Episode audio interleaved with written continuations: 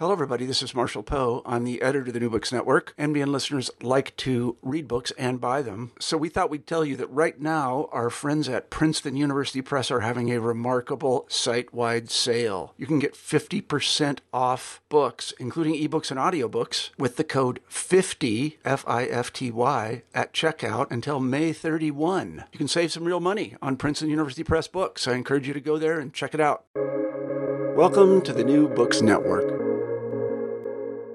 Hello, everyone, and welcome back to our podcast where we talk about new books in media and communications. I am your host, Marci Mazzarotto. Back with me today is Patrick Bixby, and today we're going to be talking about his uh, book, Nietzsche and Irish Modernism.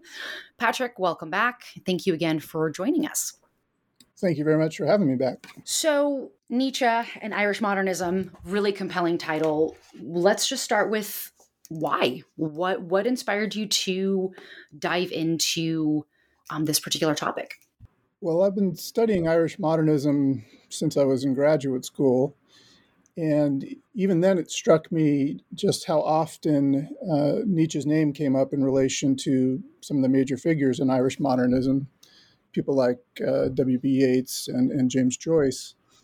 And there had been some, you know, efforts to account for that here and there.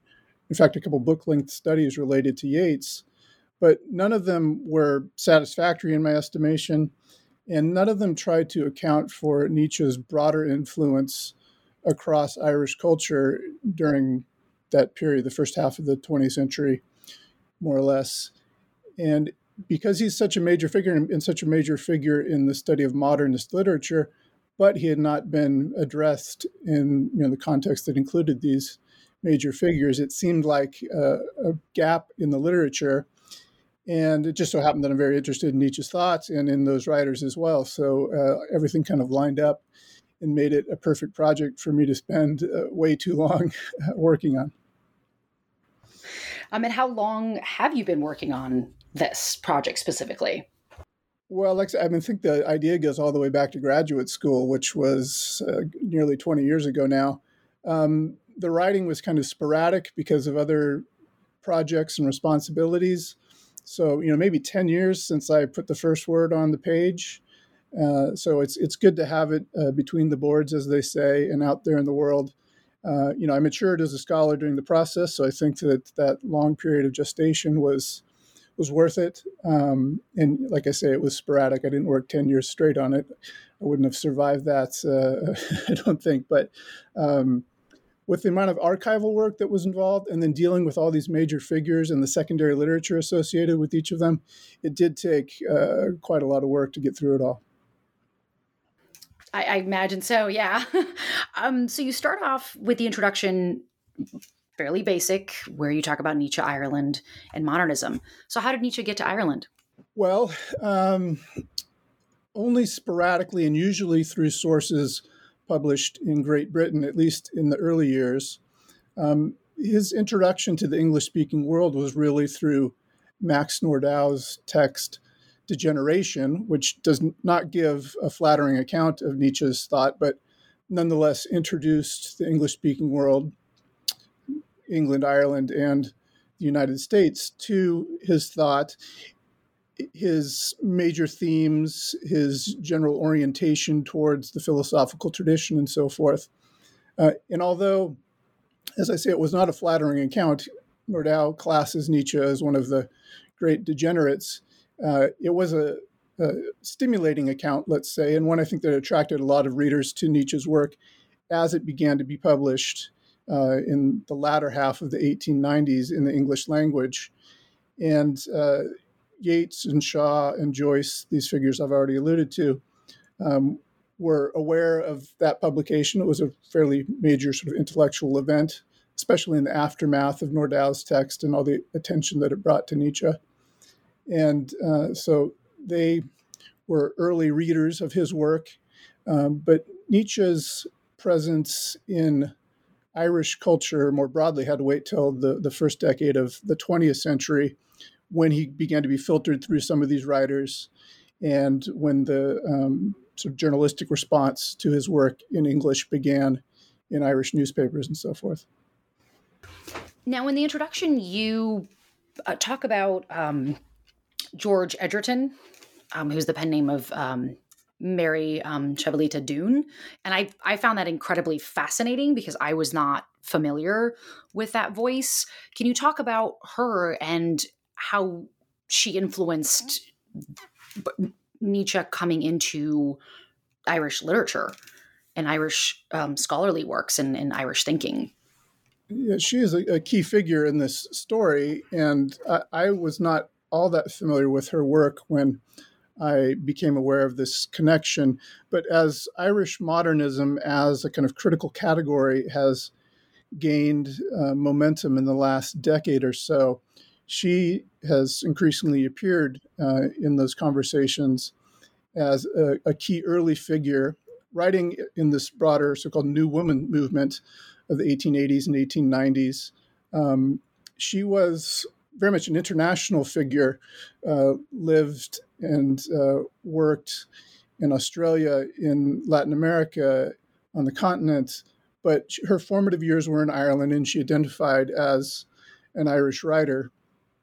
But she had spent time in Scandinavia during uh, the sort of early years of Nietzsche's reception there.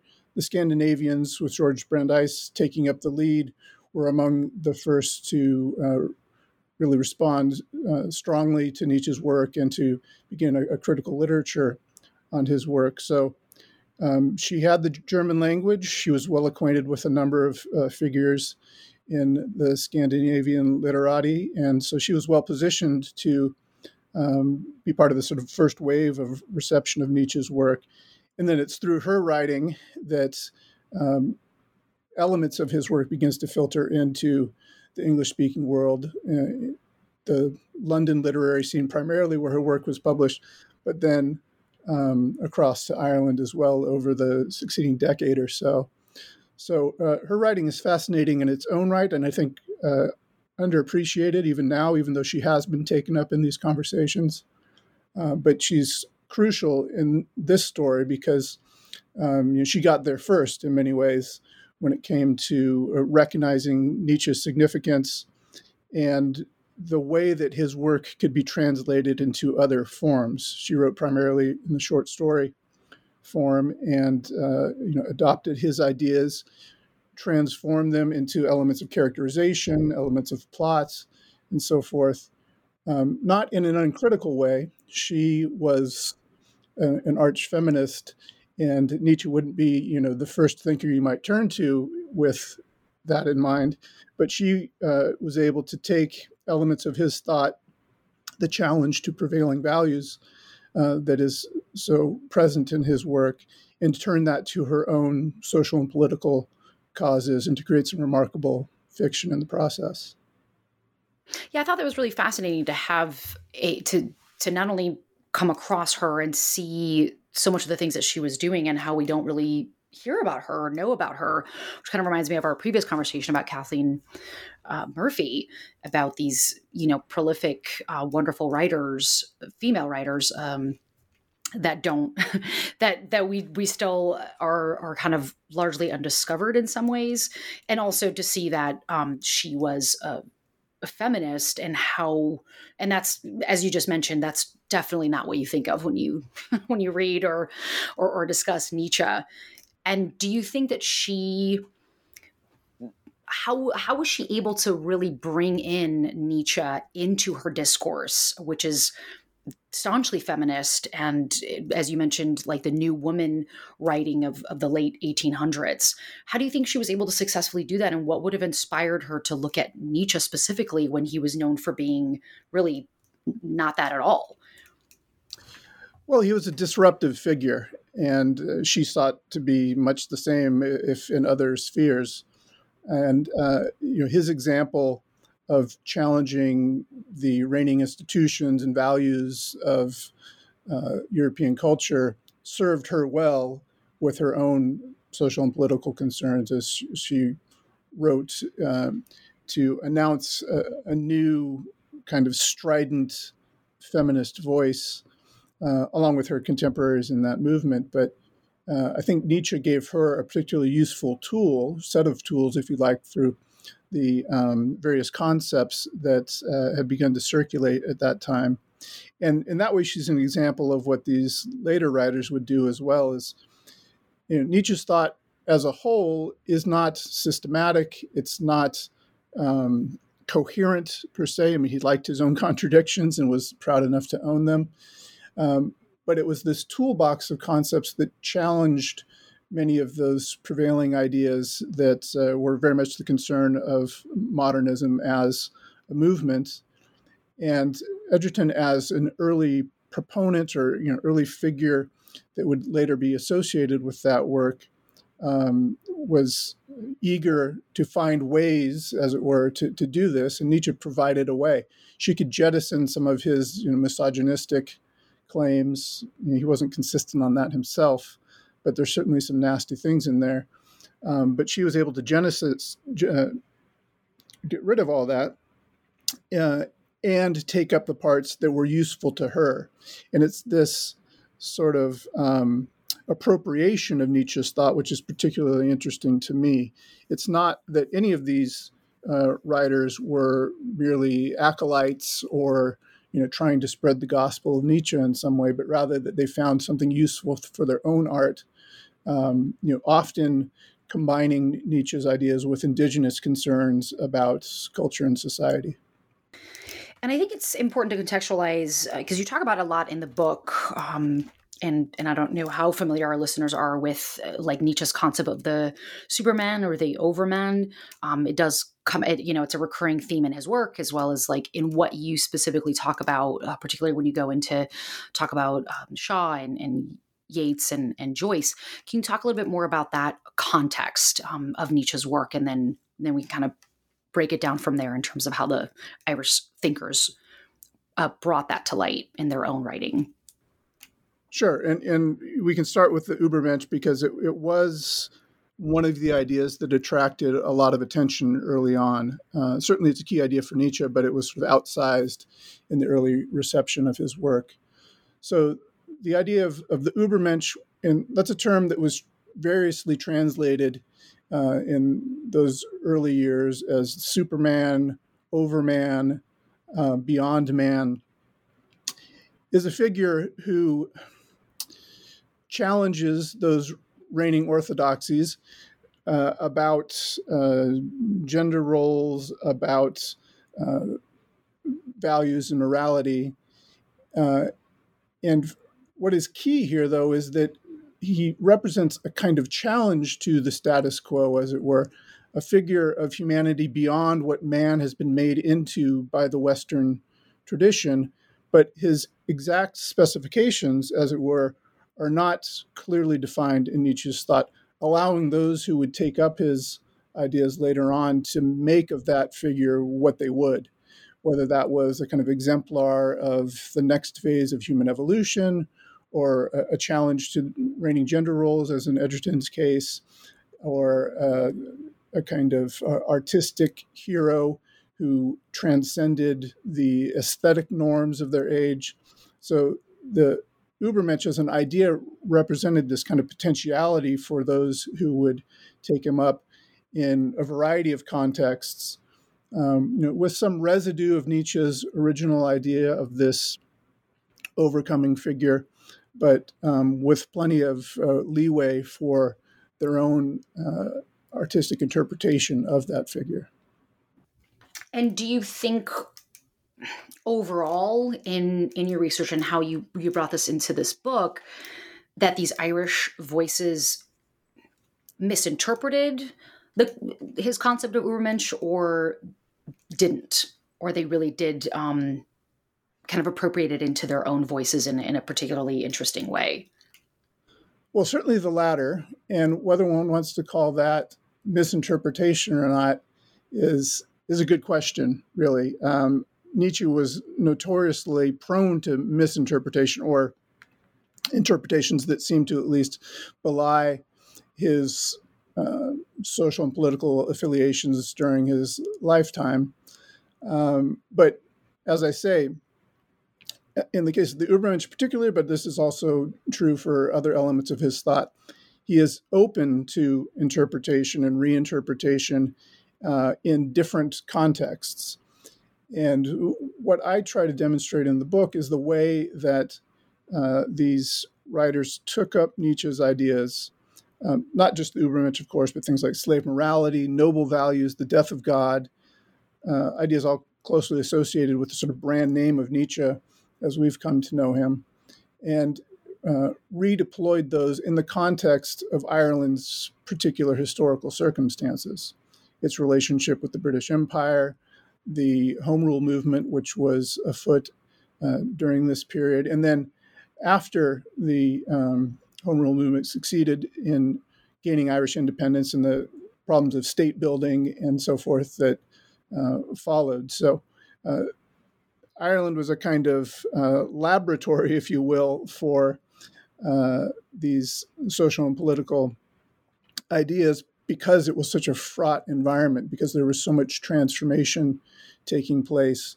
And Nietzsche served to, seemed to serve the interests of these writers, but each in a different way. So Egerton had one take, primarily using Nietzsche for her feminist cause, but uh, W.B. Yeats, George Bernard Shaw, James Joyce, and then a host of minor figures who were also interested in Nietzsche um, had their individual interpretation of his work, which served their aesthetic or broadly cultural and political ends.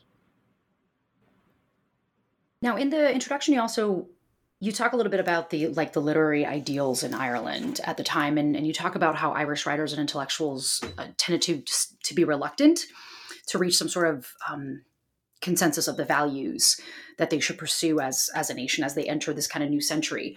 So was there was there not a a norm ish kind of across these Irish intellectuals before Nietzsche was brought in as as a disruptor?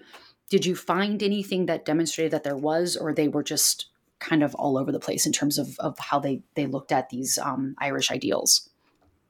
Well, certainly the most prominent force in Irish culture during this period, 1890s through, um, let's say, 1916, when the Easter Rebellion took place, was Irish cultural nationalism. Of course, there was a variety of perspectives and opinions represented under that uh, title as well. But the idea of forging independence on the cultural um, plane as an accompaniment, perhaps a precursor to independence on the political plane. So, um, if there was a kind of center of gravity to Irish culture, it was certainly the nationalist or cultural nationalist vein, which include, included a language movement, a revival of uh, native mythology and folklore, and then, in, as in Yeats' case, the effort to forge a, a native theater uh, movement as well. But those uh, currents in Irish culture were resisted by a number of figures, and James Joyce perhaps being the most uh, evident, but many others as well, who were more oriented towards, uh, let's say, cosmopolitan influences, European influences, other traditions of literature and thought that they would uh, integrate into their native concerns and produce an art that was Irish, but that was not insular, as a cultural nationalist movement might be conceived to be. So, um, through this period, the 1890s and into the, the 19 teens and beyond, there was considerable debate about how these different cultural forces sh- should be harnessed uh, in the service of creating an independent national culture. Um, that debate that took place uh, amongst uh, W.B. Yeats and John Eglinton and, uh, and George Russell uh, quite famously sort of laid out the, the different points of, of contestation. And, uh, you know, they went back and forth for a time to the extent that they wrote en- enough uh, newspaper articles to form a book, which was then published under that title you alluded to, Literary Ideals in Ireland. So that's one of my starting points for thinking about the kind of contest taking place in the cultural field in Ireland. And then what is remarkable is that Nietzsche is um, brought into this contest in a sense by the different players because they all become interested in his work in one way or another and harness different elements of it to advance their particular vision of Irish culture. So um, he's an ally to each of them, uh, even if their causes are, are opposed at some points. Now, you also talk about, you know, the powerful influence of the Catholic Church um, in Ireland and Irish culture, which seemed to still have a stronghold at the time when the rest of Europe was um, kind of shifting. And so that kind of meant that Ireland stayed fairly conservative, socially, uh, like sexually repressed, and, and, things like that. How does that, and that certainly is opposing to what when we think about Nietzsche and his views on religion and God and things like that. How do you think that that influenced some of these scholars and these intellectuals uh, and these writers to to want to bring Nietzsche into the into the discourse? Well, certainly that's one area where he was a disruptive figure. Um, and he served the interests of uh, someone like Yeats insofar as he did disrupt the Catholic uh, status quo. Uh, Yeats was an outsider to that himself, though he was a cultural nationalist as well. And in attempting to forge his own vision of Irish culture, Nietzsche became an ally, in part because he um, was ready to dispose of uh, religious faith uh, at least in the conventional or institutionalized sense that uh, that reigned in Ireland. Uh, and then you know this this is part of the story all the way through. It becomes quite prominent later in the book when um, Nietzsche is introduced into the debates about Ireland's role in the First World War. Uh, due to the uh, journalistic intervention of um, T.M. Kettle, who was an Irish nationalist who went off to the continent to a devout, devout Catholic too, I should mention, who went off to the continent to, to raise arms for the Republican cause, um, but then was stuck there in Belgium uh, when the First World War began in August of 1914 and was a firsthand witness to the so called rape of Belgium and began to write a series of uh, articles for British papers as a kind of war correspondent. And his thesis was that the First World War was essentially Nietzsche's fault, although he'd been dead for a decade and a half by then. Um, but his example had served the Kaiser in the kind of belligerent politics that led up to the war. And then that became a keynote in British propaganda in the effort to rally support for a response. And interestingly, it also filtered into Irish culture because the um, Catholic clergy primarily saw this threat posed by the Kaiser and Nietzsche's example as a threat not just to Britain and its empire, but to the Christian faith. And so they were allied with England even in this moment of home rule agitation, insofar as they both stood together against Nietzsche and his anti Christian views. So Nietzsche becomes a prominent figure in Irish newspapers during this period, often uh, through articles and lectures uh, that were written by uh, Catholic clergymen and, and, published in a kind of propagandistic effort to uh, move past the animosities between Ireland and England and towards a kind of allied effort in response to the German menace, Nietzsche being the sort of mascot for that uh, by the time they weighed in at the, at the end of 1914 then you dive into and you start talking about George Bernard Shaw, and and he's certainly a prolific writer and with many many strong ideals. Um, some that are deeply concerning. So there's just kind of off the off the bat, you, there's kind of see some general um, similarities perhaps between him and Nietzsche. And he even, as you kind of start off the chapter, talk about how he even claimed half jokingly that he was the English or Irish Nietzsche. Um, so talk about that and, and really kind of where Shaw meets Nietzsche. Yeah, so one element of my thesis is that these different writers adopted Nietzsche's ideas, not just for their own kind of intellectual force, but because Nietzsche had become this controversial figure, this oppositional figure, this disruptive force. Um, in uh, attaching themselves to him, they gained a certain kind of cultural capital uh, in the process as dissidents, as disruptive figures themselves. And that's how Shaw styled himself, certainly. And he was very much a self promoter.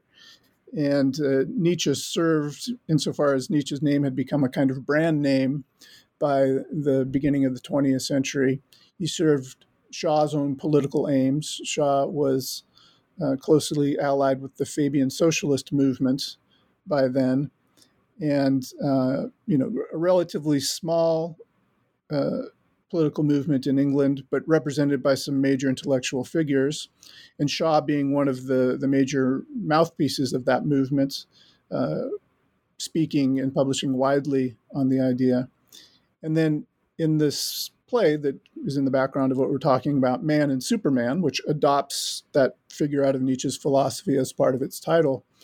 Shaw essentially integrates his views on um, political economics, on, on socialism, on um, the philosophical tradition, and on his burgeoning interest in eugenics, using Nietzsche as a way of uh, sort of advancing these ideas um, within the intellectual or conceptual framework of the play, but also as a way of sort of advertising his disruptive point of view to potential theater goers or, or those who would buy the printed version of the play, uh, because the Superman had already taken on this kind of um, outsider's status as as this figure to be feared if you were uh, a staid late Victorian type, or a figure to be embraced if you were a modern or modernist when it came to cultural matters. So uh, Nietzsche was useful for Shaw in, in a variety of ways, and he gave quite a lot of attention to Nietzsche, often defending him against his detractors while taking issue with some elements of Nietzsche's thought himself. But he wrote reviews of Nietzsche's works as they were being published in the latter half of the 1890s. Um, so he became an important figure in sort of um, distributing Nietzsche's thought in the English speaking world. And then in his play Man and Superman, he takes that a step further by writing this sprawling work of drama that is grounded um, in important ways in Nietzsche's thought, and particularly that idea of the Übermensch.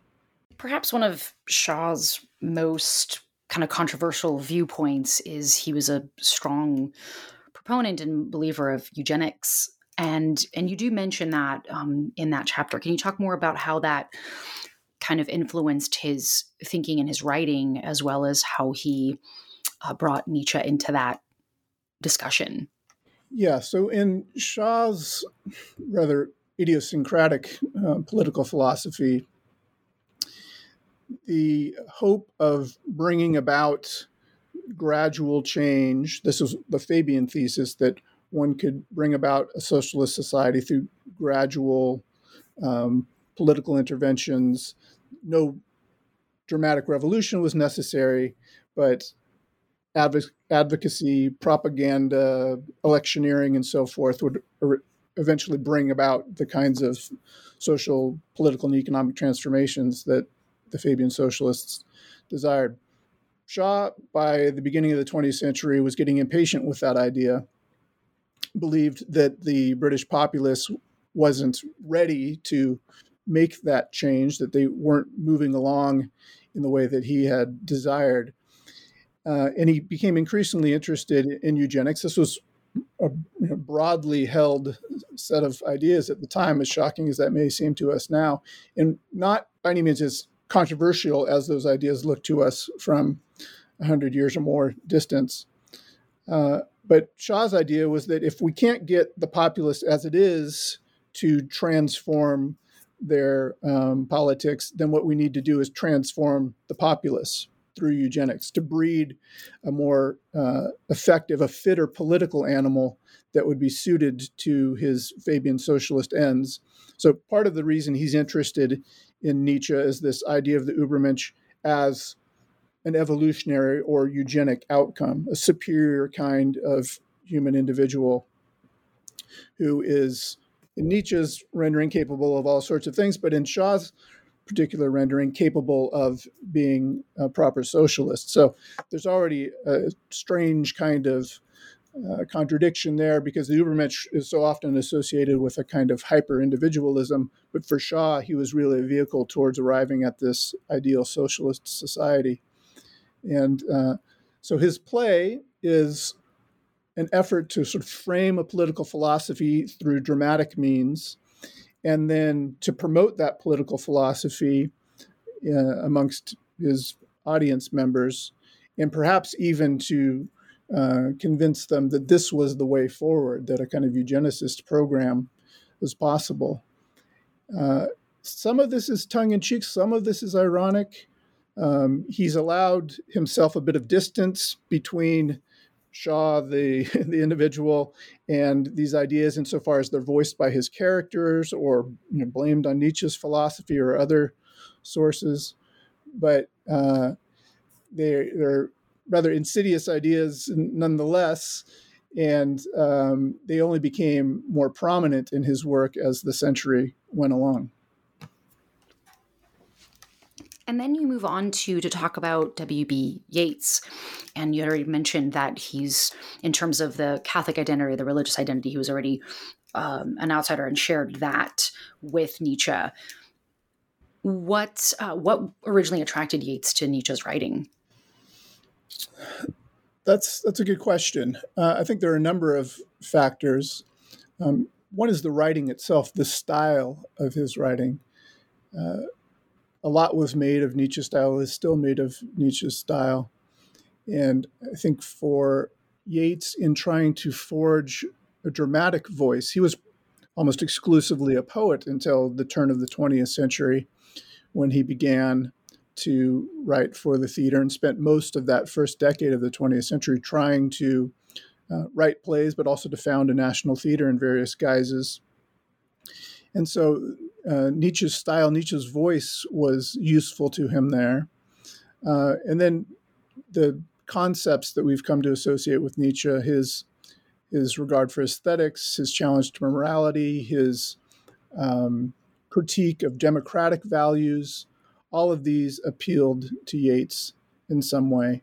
But particularly, and this is what gives the title of, of the chapter I've written, this notion of a proud, hard, gift giving joyousness, a kind of ethos of uh, Nietzschean thoughts, perhaps most clearly evinced in the Übermensch, but in other elements of his thought as well, in Zarathustra's approach to his disciples, for instance, in Thus Spake Zarathustra. And that was uh, an ethos that Yeats harnessed in this effort to forge or found a national theater, one that would, he hoped, help to shape the conscience of the Irish people as they moved towards independence, as they moved into the 20th century. And so those um, conceptual elements, Nietzsche's critique of morality, his ideas about bad conscience, his ideas about resentment, resentment, and so forth, all of those play a role in the conceptual framework of his drama as well. And was him moving into this space of, of becoming a, a playwright and focusing on theater as you mentioned in the the chapter, Yeats and, and, Shaw really kind of conceived this the the space of a theater as a way to kind of shape consciousness. Is that what was really his impetus for wanting to go into becoming a playwright into the theater? Was it really to shape that consciousness, and that's really what Nietzsche offered him a space to do? Well, certainly there were aesthetic reasons. Uh, you know, his his wanting to uh, experiment with other forms and move outside of poetry. But there were these broader cultural, even political motives for Yeats as well. His desire to address the Irish people in a way that he helped hoped would lead them towards uh, their potential as a nation. So the sort of grand ideas about what the theater can do. Uh, and so the idea of a specifically national theater that would serve that role for the Irish public was very much uh, in Yeats' mind as he turned his efforts to the theater.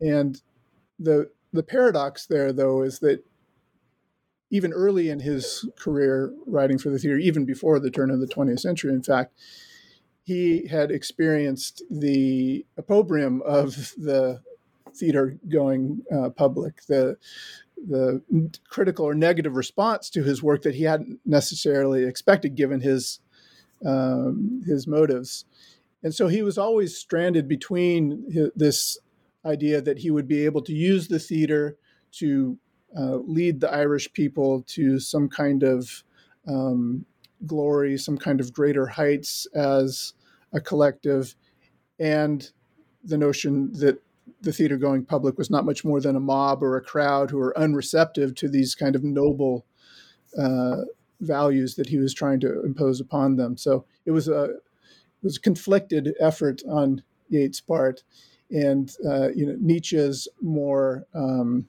critical remarks about democratic politics, about crowds, about mass culture and mass politics, um, also served Yeats in this kind of uh, cynicism that he developed during the, the decade.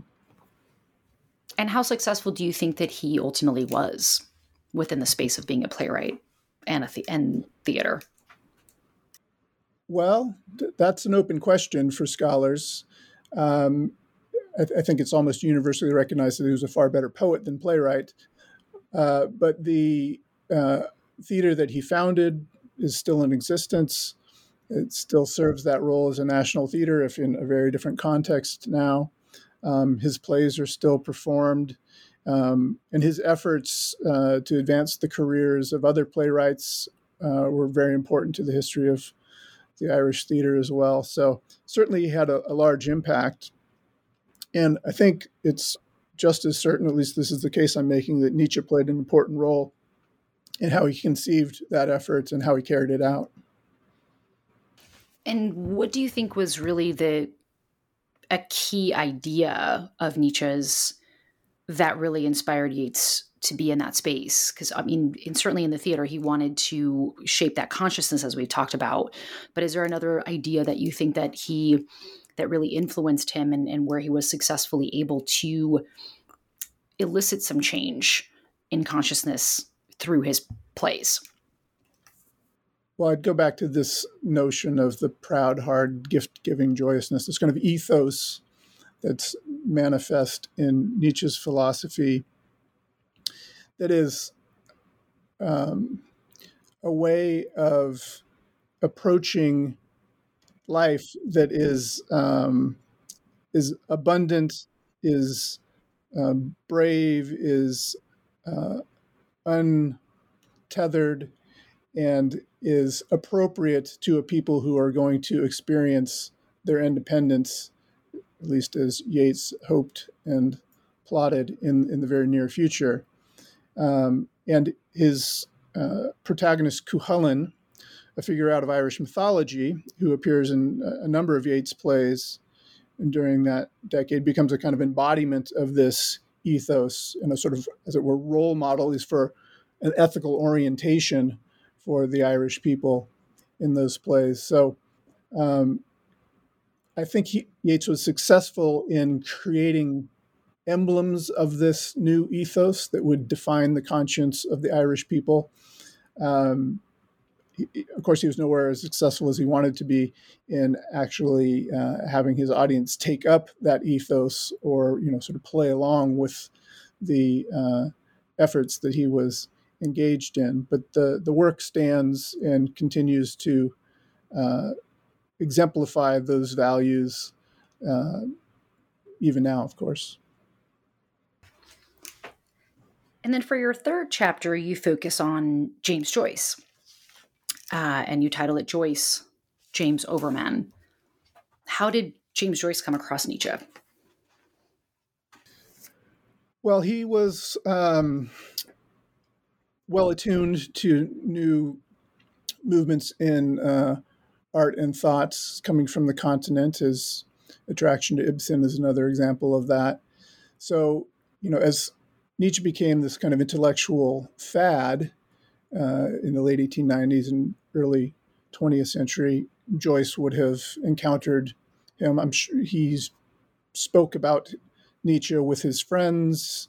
Nietzsche was a kind of uh, constant in any uh, conversation that uh, pretended towards the intellectual at the time. So the, you know there was a bit of posing going on here too. I think you'd have to say that you know Nietzsche was such a fashionable uh, figure and so um, fear-inducing for members of the sort of political status quo and so forth that he became uh, attractive to young men who, who were you know pushing against that as they were trying to find their place in the world and also to you know forge artistic careers. So uh, very early on uh, uh, joyce uses this phrase james overman to sign a letter of his. So linking his own name with the Übermensch or Nietzsche's figure of, of self overcoming.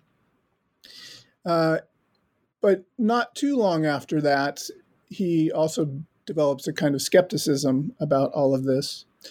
But all along, and I think this is the role that Nietzsche plays most crucially for Joyce, the idea of a kind of independent artistic vision that isn't beholden to tradition, uh, whether literary or, or national or otherwise, um, was you know, part of Joyce's project as an artist.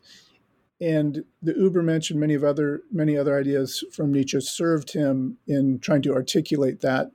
It's very present in his first uh, abandoned novel, Stephen Hero, and then you can find it sort of lingering in the background in A Portrait of the Artist as a Young Man, which, as the title suggests, is a book about how one develops this artistic vision, de- develops a kind of artistic independence, uh, not necessarily successfully, but the effort is there. And then um, as that artistic vision sort of um, comes to its conclusion in the opening chapters of Ulysses, where, where Stephen Dedalus, the protagonist of Stephen Hero and a portion of the artist, is found back in Ireland, having uh, failed at his efforts to uh, launch an artistic career. Uh, Nietzsche's thought is very present in the opening chapters of Ulysses, uh, to the extent that it's one of the main um, sort of cultural touchstones in the first chapter of that iconic book. Uh, and despite that, and this is one of the reasons I was attracted to all of this, not much has been said about that fact. There are um, a half dozen direct allusions to Nietzsche's thought in the first chapter of Ulysses, but um, critics have more or less ignored that over the years. Now, you mentioned in the chapter that one of the things that Joyce seemed to be most attracted to in Nietzsche was something that kind of aligned with the idea of individualism. And how how do you think that Joyce really brought that into his writing in a really successful way. Well, those two books I've just alluded to, Stephen Hero and A Portrait of the Artist as a Young Man, are efforts to understand the psychology and, let's say, social positioning of a young man who desires to be fully an individual. In the context of this um, Catholic society that uh, is also experiencing this home rule movement and the rise of cultural nationalism. All of these forces competing for his allegiance while he's trying to remain, in some sense, aloof or individual. And so Nietzsche's thought, because it is um, disruptive of the status quo, it's posed against these sort of prevailing ideologies, became a resource for um, Stephen Dedalus Nietzsche or Joyce being, um, you know, the kind of autobiographical double of Stephen Dedalus, Dedalus being a kind of avatar for him, and working through what it would mean to detach oneself from home, from these uh, influences of family, of church, of nation, of empire, and so forth.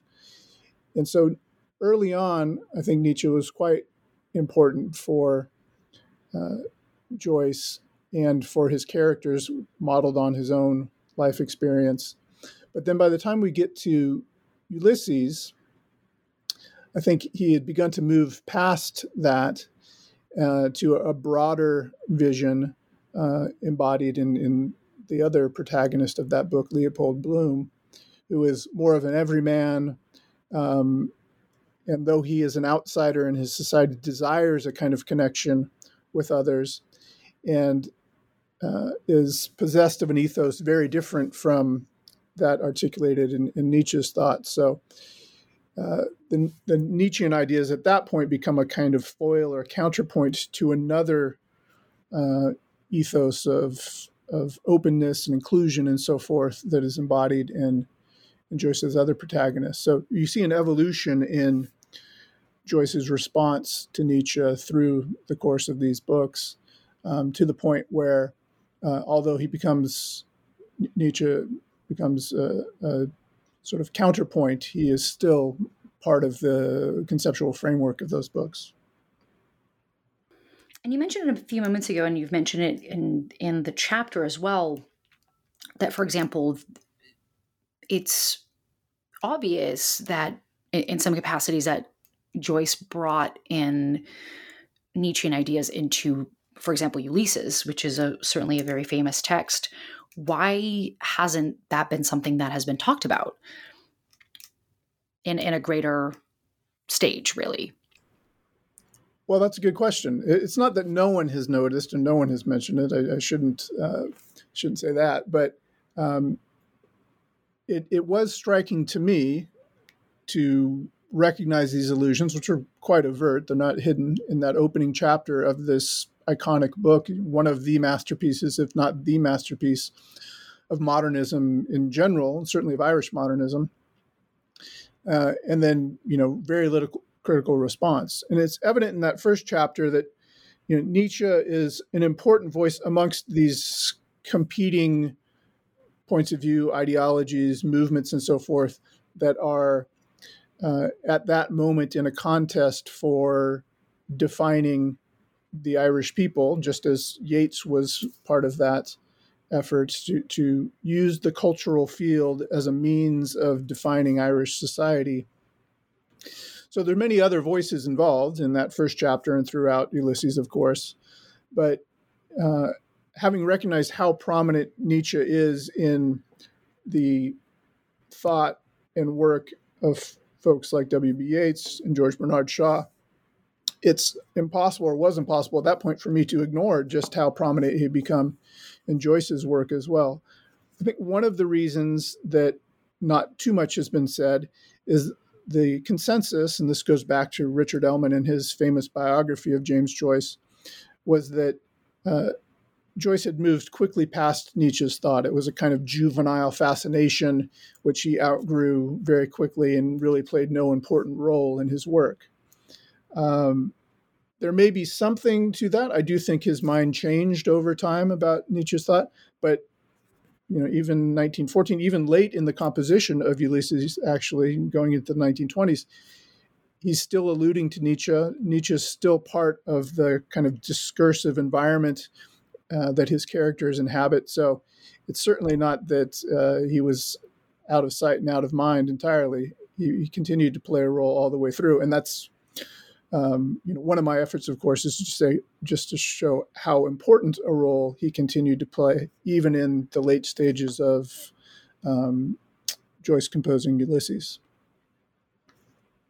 And then as we move into chapter four, you talk about the writings, uh, this, this, kind of strain of propaganda in the writings of Thomas Kettle and the kind of uh, quote duel between Nietzsche and civilization. Um, can you talk more about that and and how that really played a part in how he was influenced by Nietzsche's ideas?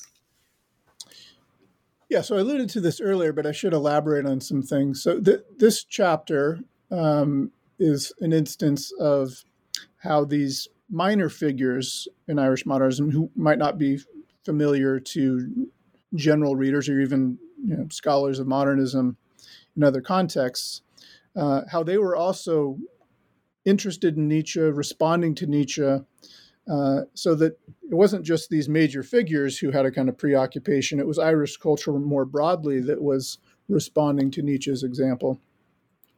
Uh, Thomas Kettle uh, as I mentioned before, a, devout Catholic, um, really a kind of Renaissance man in some ways, uh, a, a, lawyer, a parliamentarian, a, um, a poet, uh, uh, a writer of, of, of, many sorts of things. Uh, eventually, the professor of first professor of national economics at University College Dublin, and also a gun runner, as I alluded to before. So he had quite a career, a short life. He died um, in the Battle of the Somme, actually, in the First World War. He uh, was a close friend of Joyce's for a time, very much, uh, you know, one of the figures that Joyce and Yeats and the other uh, Irish intellectuals at the time would have been aware of. And he wrote an introduction to an early translation of a French biography of Nietzsche by Daniel Halévy. And that was one of uh, the early introductions of the Irish public to Nietzsche's thought. Uh, the biography was translated by Joseph Hone, a close friend of W.B. Yeats, and publicized in Irish new- newspapers as an Irish version of Nietzsche because these two Irishmen had been involved in the English translation of the work. Kettle's introduction is a bit dismissive of Nietzsche, given Kettle's own religious and political orientation, but it's a fairly nuanced response nonetheless, and quite nuanced given the uh, the tenor of the other responses uh, that were coming out at the time. So uh, that was an introduction, yet another introduction of Nietzsche to the English speaking world. And then, as I've alluded to, when Kettle went off to run guns for the uh, Irish Republican Brotherhood, he got stranded in Belgium, wrote these newspaper articles. And what's fascinating there is that those articles became the groundwork for a whole strain of British propaganda during the First World War. So this Irishman served this sort of strange and surprising role in that effort. And uh, he also uh, became rather uh, renowned in Ireland for this, to the point that when he returned to Ireland after leaving Belgium, joining the British Army uh, in London on the way back to Dublin, and then going on recruiting tours to help the Allied war effort, recruiting Irishmen to fight for the British.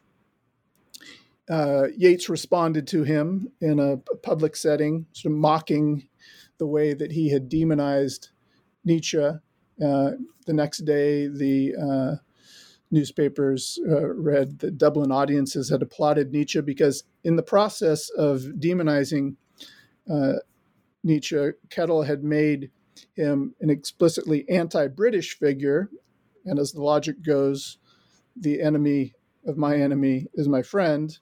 Nietzsche had become a kind of uh, popular figure among the Irish for his anti British sentiments at the time. So it's a rather involved story, um, but it shows you just how uh, much uh, Nietzsche's ideas had begun to circulate in Ireland, how many figures were involved in this effort, and um, how prominent Nietzsche's name became in the decades after his uh, his death. He became a kind of pop culture figure during the First World War in a way that he could have never anticipated, of course, and in a way that really didn't do service to the the intricacies intricacies of his thought but certainly made him popular and widely read uh, by an audience that he wouldn't have reached uh, in other in other ways. And you conclude the book by with a chapter called "Post War: The Forerunner," and which, as you just mentioned, it Nietzsche remains this figure, this important figure for pretty much all Irish writers across the board. What do you think was really the most significant idea or writing that really came out of that post war period that was influenced by Nietzsche's ideas? Well, um, a number of works. Uh, Yeats' A Vision, his strange kind of mystical text that was written through automatic writing, channeled through his wife and transcribed by him. Uh, and then uh, um, Shaw's play Back to Methuselah, which is this sprawling five parts Pentateuch, as he called it, the five part play, um, which is a work of um, sort of theological speculation, a work of um, political commentary, and a work of science fiction. It goes from the Garden of Eden to 30,000 years in the future, if you can imagine that. Um, and then, as I alluded to earlier, the later chapters of Ulysses, the Oxen of the Sun chapter in particular, was also influenced by Nietzsche. So all of these works, um, despite their many other influences, are taking up and responding to elements of Nietzsche's thought. This idea of the Übermensch or some kind of um, you know future for humanity beyond its current state um, is important for all of those thinkers uh, or writers, uh, and gives them a means to articulate a vision of Europe and to a certain extent of Ireland after the Second World War and after Irish independence had been achieved. So he becomes a kind of prophetic figure who's woven into the prophetic writing of each of those uh, authors uh, in the early 1920s as they look past the recent cataclysm and into some unknown future. And uh, part of that for Yeats and Shaw is this eugenicist thinking, and Nietzsche had been increasingly associated with that, and he was used by the two of them to further their own ideas in that regard. But then in Joyce's case, um, there's a lot of skepticism about eugenics, and we've already said about Nietzsche's example as well, increasingly so as he went along. So his response to Nietzsche is also a response to ideas about breeding and eugenics and so forth that were uh, part of the nationalist movement to a certain degree, and then part of the sort of post-war intellectual milieu as well. So all that gets bound up in Nietzsche's thought in the work of these writers during that uh, that post-war period. And I have to thank you for this conversation. Thank you for this book. I, I really appreciated reading it, and I really um, certainly appreciate that you were able to write about Nietzsche in an accessible way. so I appreciate that. um, Thanks. Yeah, that was certainly one of the efforts. I'm glad that uh, achieved that to some degree. Yeah, absolutely. And I think it's it, it's it was really such a fascinating read because I had never really thought about Nietzsche as being an influence on these Irish writers. They're such prolific writers and and and seeing these very well-known and names. And so for me, it was really fascinating to see how this all connected. And, and you really did a, a, great job just making it these really clear connections and like, wow, that actually seems obvious. Like when you talk about Ulysses, you're like, actually, yes, that makes sense. um, so, so yeah, this is really a wonderful book. Um, I've appreciated the three conversations we've now had, uh, which has been has been wonderful and three very different topics and uh, and I'm curious, and I'm sure our listeners are curious. What what are you currently working on? What's what's your next project as as you wrapped up these these three awesome projects in the last few years? Well, well thank you first, Marci, for for slogging through all three books and um, guiding three very stimulating conversations. I've really enjoyed it and, and very much appreciate it. Uh, well, I'm still a bit in recovery mode after publishing three books sure. last year, but I have um, I'm starting a book on another unlikely topic, I suppose, which is Samuel Beckett and utopia, but looking at his work um, as creating these spaces which are stripped of social, cultural, and political markers, but as a way for him to reflect on the dynamics of, of power, oppression, exploitation, and so forth, all the more clearly, in a sense, sort of an x ray of how those things work. But then uh, thinking about the sort of political implications of that against a kind of abiding pessimism and dystopian uh, element of, of many of his works as well. So that's a, a, short project I'm working on. And then I have another project uh, related to the passport book more closely, I suppose, which is about um, the the idea of the end of travel, which is prominent in the writing of many 19th century figures that somehow travel as they knew it is over because the tourism industry is rising or because empire is over or what have you. But an idea that has stayed with us and become more prominent in the wake of, of climate change, of global pandemics, and other forces. So, sort of tracing the, the genealogy of that idea of the end of travel through the last two centuries or so. Awesome. That sounds super fascinating. So yeah, please keep me posted on those, and, and we'll we'll bring you back and and have uh, more stimulating yeah, conversations. That's okay. you can take your time. Yeah. comes. awesome. Thank you again for joining us, Patrick, uh, for today and the previous two episodes. Uh, I really appreciate it, and uh, thank you to all of our, our listeners for tuning in. Till next time, everyone. Cheers.